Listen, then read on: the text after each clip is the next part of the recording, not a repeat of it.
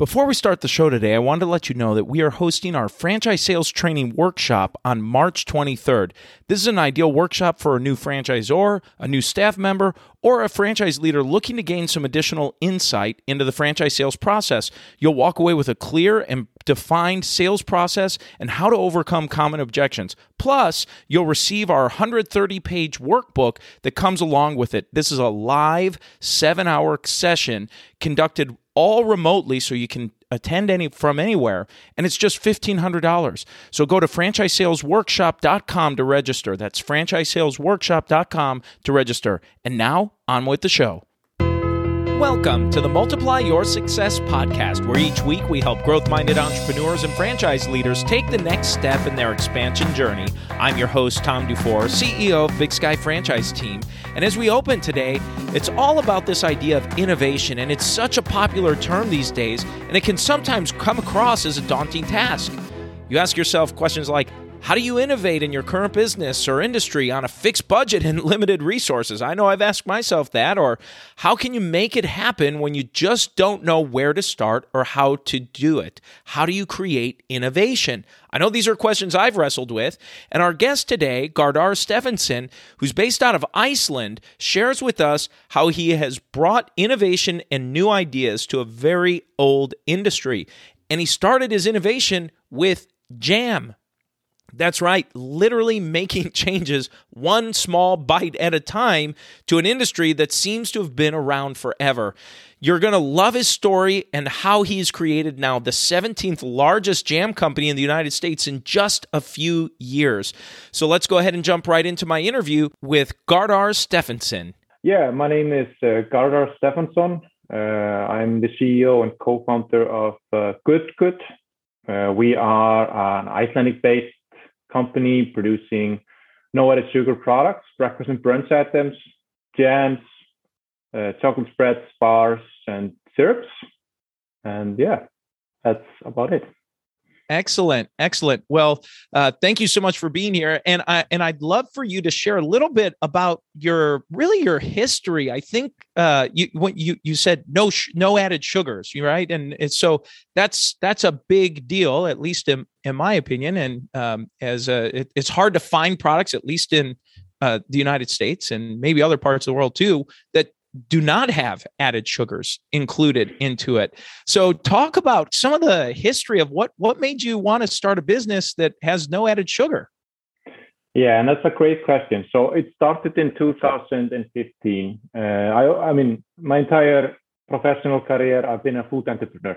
So I, I started salt companies in Iceland doing sustainable salt, and I exited that business. And my two other co-founders, Agnar and Johan, approached me about this great idea of uh, producing stevia drop sweeteners.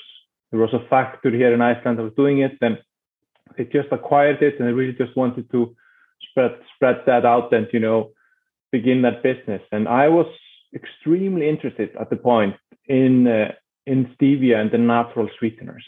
Uh, it was the first time I was really introduced to the the concept of you know you could replace sugar, the big culprit, with a natural solution. You know, I knew about the artificial sweeteners in the past. My aunt is a diabetic, so I tried all the sugar-free products at the time, and honestly, I, I thought they were, as a child, you know, really disgusting. Just to excuse my French, just to use that word, and uh, and that exactly was what excited me and, and them as well. And uh, then we started to develop those sweeteners. We were selling them but it didn't go as well as we had hoped. So we were not getting as many prospects out there. Uh, negotiation was taking a long time. We got some sales, but still we had too much inventory. And at that turning point, uh, we had a couple of tons of sweeteners that are about to expire.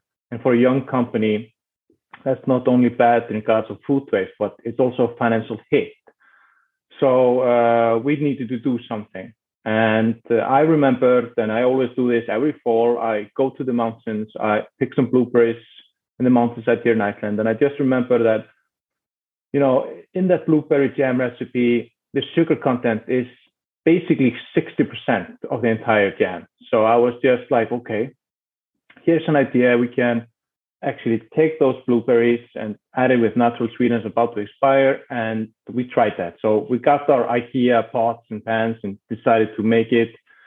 We did the first batch one evening, tasted absolutely disgusting. Uh, so we did a couple of other ones and about like the, the 30th or 40th trial, we actually hit the recipe. And, and then we started to do jams on an industrial level. We found co-manufacturers. And then just a couple of years later, we are the 17th biggest jam brand in the US and just expanding uh, the portfolio. So, so basically, you know, never, never stop innovating and experimenting and, and problems can actually be facilitator to great opportunities. Yeah, absolutely. And to, to be the 17th largest producer in, in the United States in just a few years, that that's quite a feat to come up and and that that means you're taking market share. And I would have to imagine, and I'm just going to kind of pose this as a question too, but I, I, would imagine that there are people who maybe weren't buying jams previously that maybe found out of a of a no added sugar option uh, that became available. Um, is that would you would you say that's the case? How, how how has that kind of grown and been able to occur in that way? Yeah, and it's a great question. And I mean, the truth is that I mean, diabetes is on the rise, and it's just everywhere. It's it's it's a big problem in the U.S. It's a huge problem in Europe. It's it's problem in any country in the world. And uh, I believe so that you know people who have to cut down on sugar, they will automatically stop eating jam.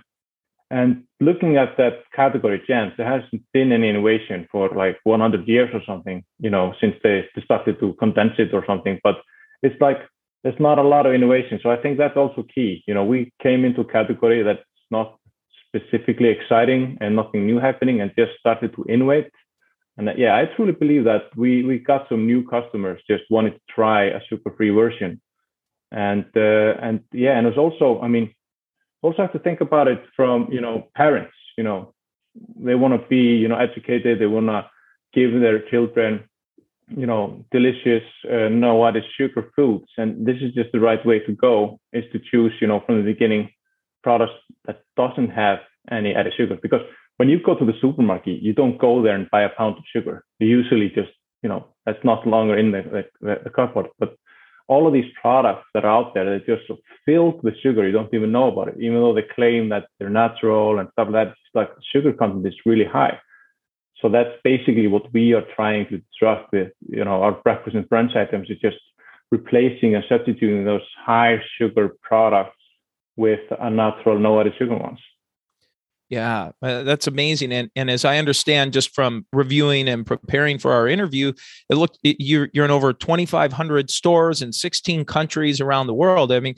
that that's substantial. So uh, how how are you? Um, you know, I I think uh, I've worked with other entrepreneurs in the past that have new food products or new food items. Breaking into the retail market and getting into stores and getting shelf space is really hard. You're you're competing against oftentimes large organizations or brands that have been around for decades. Uh, and to your point, uh, products that have been around for a hundred plus years that that have kind of been unchanged. Uh, talk a little bit about what you did there. I think that's an that's an interesting journey to talk about.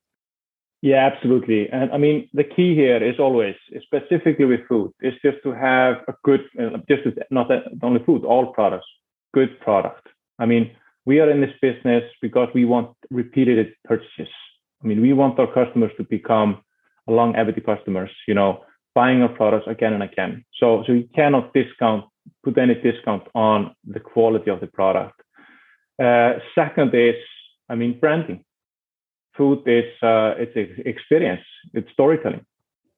It's you're telling a story and you're also portraying who you are and, and what kind of food you eat. So it's also very important to incorporate the branding because you only have like you know two seconds in the supermarket to get their attention and the branding needs to be there and people really need to associate with it so they will also take the take the, the product with them home.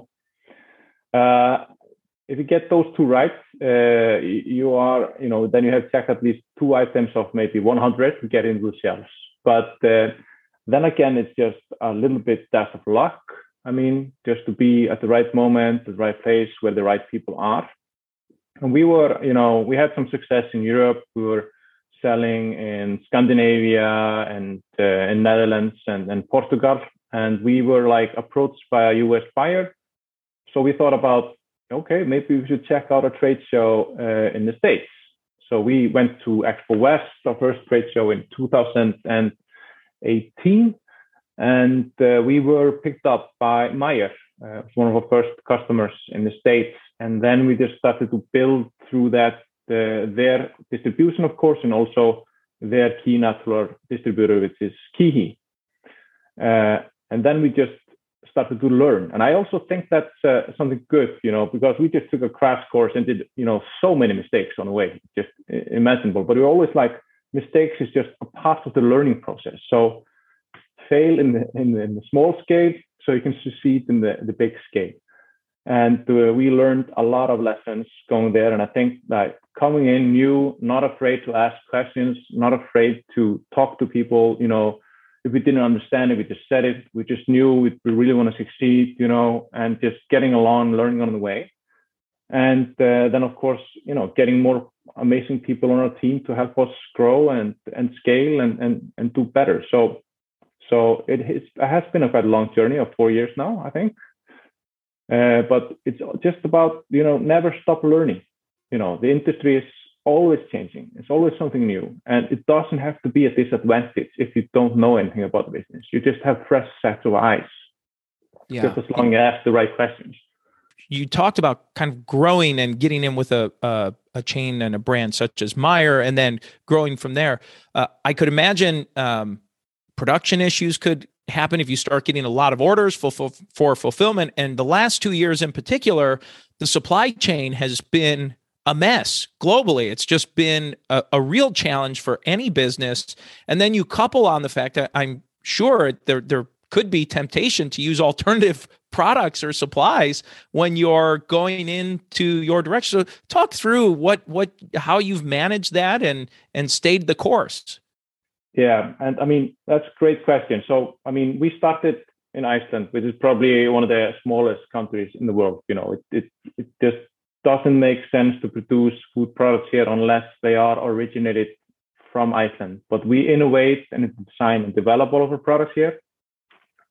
Uh, and then we produce the products in the Netherlands, which is like a hub for almost everything in Europe and the outer world. So, so by doing that, we could find great producers that could scale with us. So we started small, you know, we're really stressed about the quantities, and then we have been growing. So we always try to select co-manufacturers that can scale with us.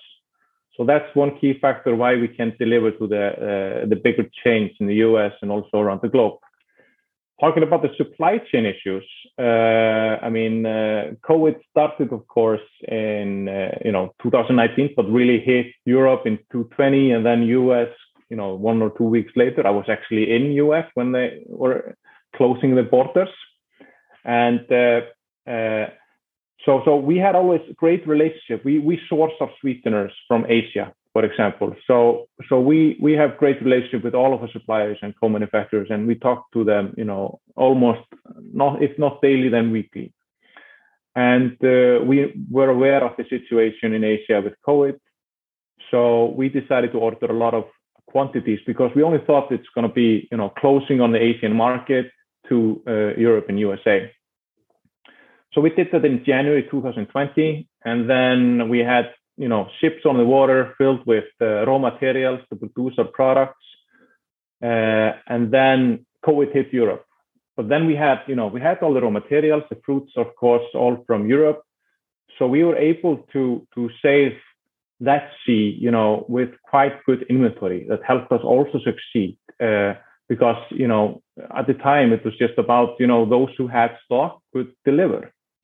And uh, then we of course had the stock and but at the same time, the, the retailers stopped taking meetings. You know, they didn't invite any new products to come in. They just kept to their category. So nothing changed in the supermarket shelves for about a year or more.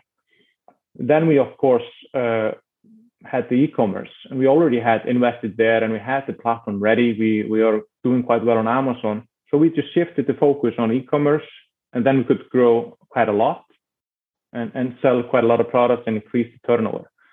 So basically, it's, it just the same. Don't have all the same eggs in the same basket. And uh, being lean and agile and you know always willing to change you know don't always think about set a plan and and stick to it because sometimes you just need to adjust to reality and you need to make your organization also be able to to change rapidly when certain pandemics or whatever happens.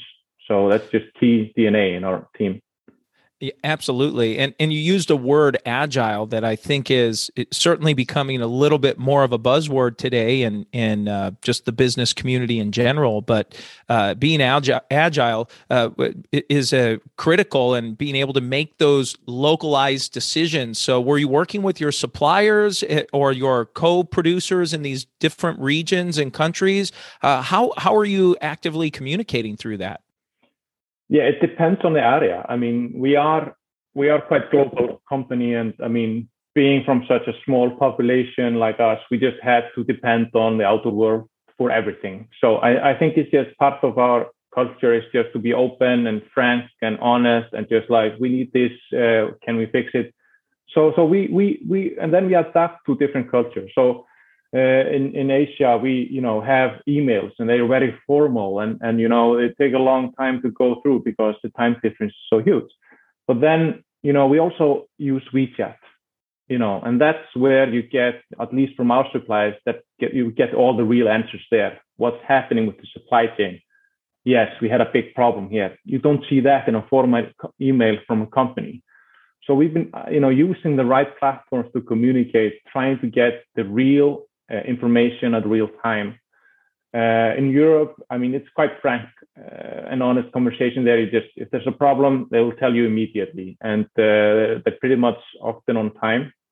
And in the US, I mean, it's, there's not a lot of big cultural difference in my opinion, but it works the same way. If you just open and upfront about any problems, delays, or anything, as soon as you know, you convey that message, then you just get respect you know backward and, an honest opinion. And if you deliver when you say you deliver uh, then then you're in my opinion that has been a really good step for us in, in that you know efforts. Interesting. So even communicating to your clients and your customers and letting them know we're going to be our shipment's going to be delayed here's the expectation it's been revised keeping that open line of communication. And then when you say we can fulfill x number of orders by a certain date and then fulfilling that whatever orders you're able to produce and then deliver that it it further enhances or develops that relationship. That that's very interesting um, and and is that how things have still been continuing as the the uh, we continue to have the issues with supply chain?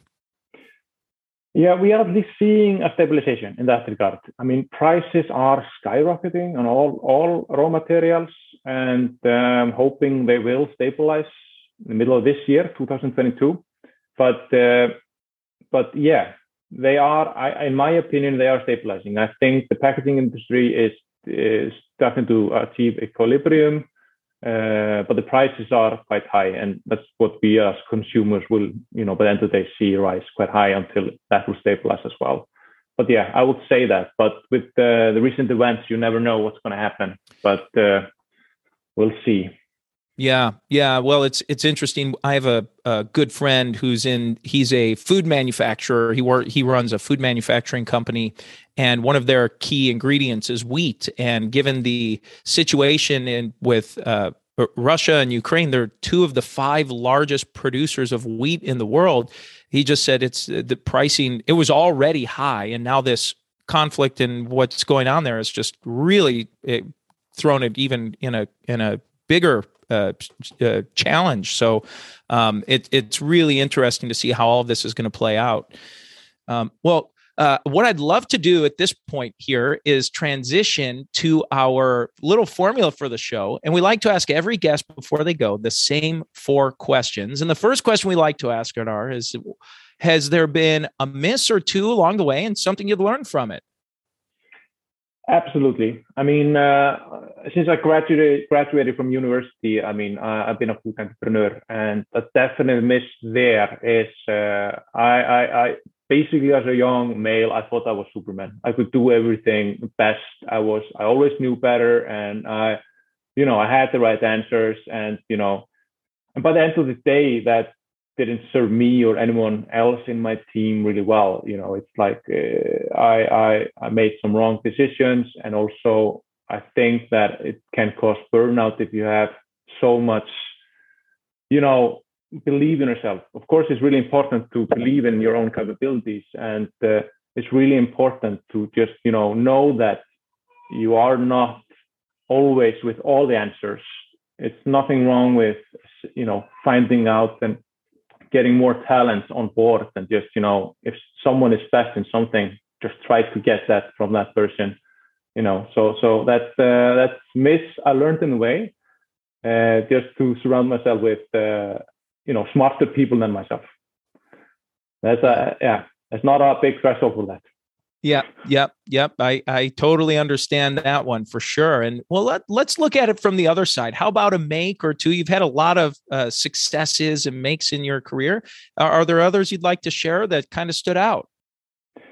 Absolutely. I, I, mean, and at the same time, it also holds hands with what I've been saying this entire uh, time. It's just like, you know, we're not afraid of experimenting and innovating and doing mistakes and reflecting and learning and, you know, and that's a key parameter in any startup or scale up business is to, you know, take the risk, you know, but just do it in, you know, if you can do it in small scale, then then then you don't affect the entire business. So so so that's uh, a make we have done, like with the jam I pointed out earlier. That was a, a, a kind of risky, but uh, and also it was an experiment that was totally out of uh, the business box we had built around what we should focus on and we do this every day. I mean, we are introducing new peanut butter now that is just uh, amazing product, and uh, you know, it's not a jam, and you know, focusing on breakfast and brunch, and and and you know, doing something creative every day. And you don't have to depend it on new products either. I mean, it's just about running the operations, being clever, and communicate with your Chinese supplier on WeChat. You know, get the answers right away. Don't wait 24 hours for a formal email about the status. So it's just about being innovative and trying to get the right answers and communicating in an honest and direct way. Yeah. Yeah. Thank you. Thank you for sharing that. And how about this idea of a multiplier? We get such a broad uh, set of responses from guests that have been on. Is there a multiplier or two that stands out that you've used as you've grown?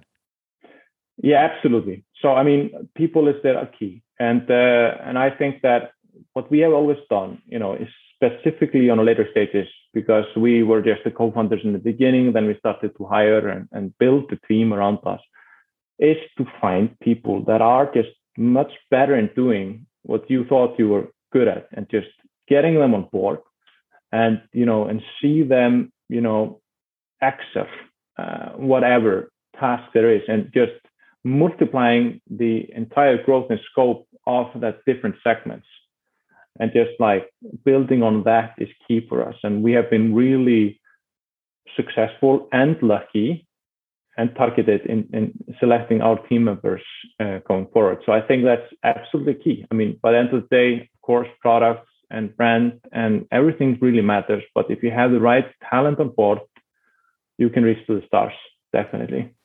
Yeah. Well, and and the final question we like to ask every guest is what does success mean to you?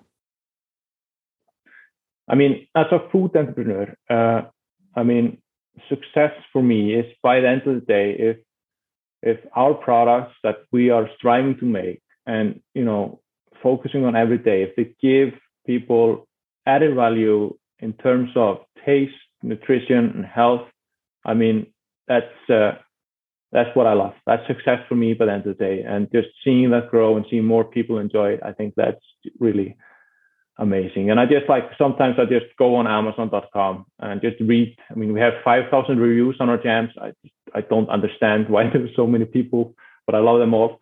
Uh, you know, writing a review about our jams. But I just go in there just to get the feedback, to see what people are saying, and it's really just I love it. And uh, you know, seeing that grow and you know, going to the supermarket and building on that, and you know, yeah. Well, well, I love what you're doing. Certainly, it's something I, I have three kids and trying to help teach them healthy eating habits. It's so easy to be to purchase uh, junk food or treats and sweets and even foods you don't even know are t- treats or sweets. You may not even realize it. So I love what you're doing and producing a quality product with no added sugars. I think, and, and just providing to the general consumer a convenient way to have another option to use and explore. And so, with that, I'd love for you to just kind of share how how can someone that's maybe listening in. Uh, you mentioned Amazon. How, where can they find your products to learn a little bit more? Yeah, absolutely. I mean, online, Amazon, our own website, Walmart.com. Uh, in stores, we're in about six thousand stores in the U.S. Meijer, Publix, Albertsons, Safeway, uh, SafeMart. Uh, we have a store locator on our website, goodgood.net, and uh, yeah, and but you can find us online. All information is there. Well, great. Well, and as we bring this to a close, is there anything you were hoping to share that maybe you haven't had a chance to yet? Uh, yeah, that's uh, that's the most hardest question, Tom. yeah, we are launching peanut butter. I think I said it already in interview. It's gonna be uh, it's gonna be a game changer. I think.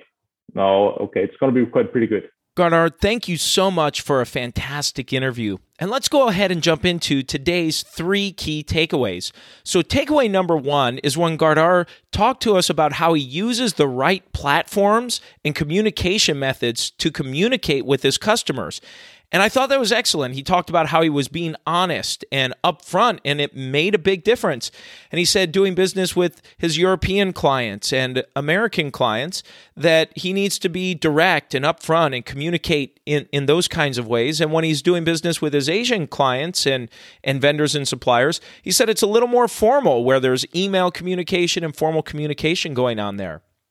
Takeaway number two comes from when he talked about a miss that he had, which was when he was young that he thought he was Superman and that he had all the answers. And so he thought, he said, it's important you want to believe in yourself, but it's also important to recognize that you don't know everything and don't have all the answers. And takeaway number three is kind of tied into that miss that he shared, where he talked about the idea of reflecting and learning. So, taking this idea and the time to reflect and learn from things that you've done, from the makes that you've had, and those misses as well. And now it's time for today's win win. So, today's win win really is this idea to be innovative and be willing to take risks. Gardar took a very old industry and found a way to see opportunities for something new. How can you do this for your own business? What can you do to take risks? But maybe just to start on a small scale. Innovation and risk, risk taking, they, they don't have to be a bet the farm strategy. Where can you implement new innovation or just maybe some small adjustments in your company, maybe this week? Or this month.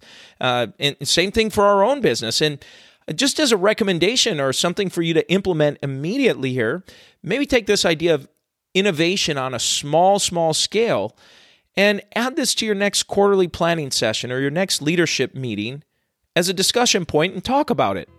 And that's the episode today, folks. Please make sure you subscribe to the podcast and give us a review. And remember, if you or anyone you know might be ready to franchise their business or take their franchise company to the next level, please connect with us at BigSkyFranchiseTeam.com. Thanks for tuning in, and we look forward to having you back next week.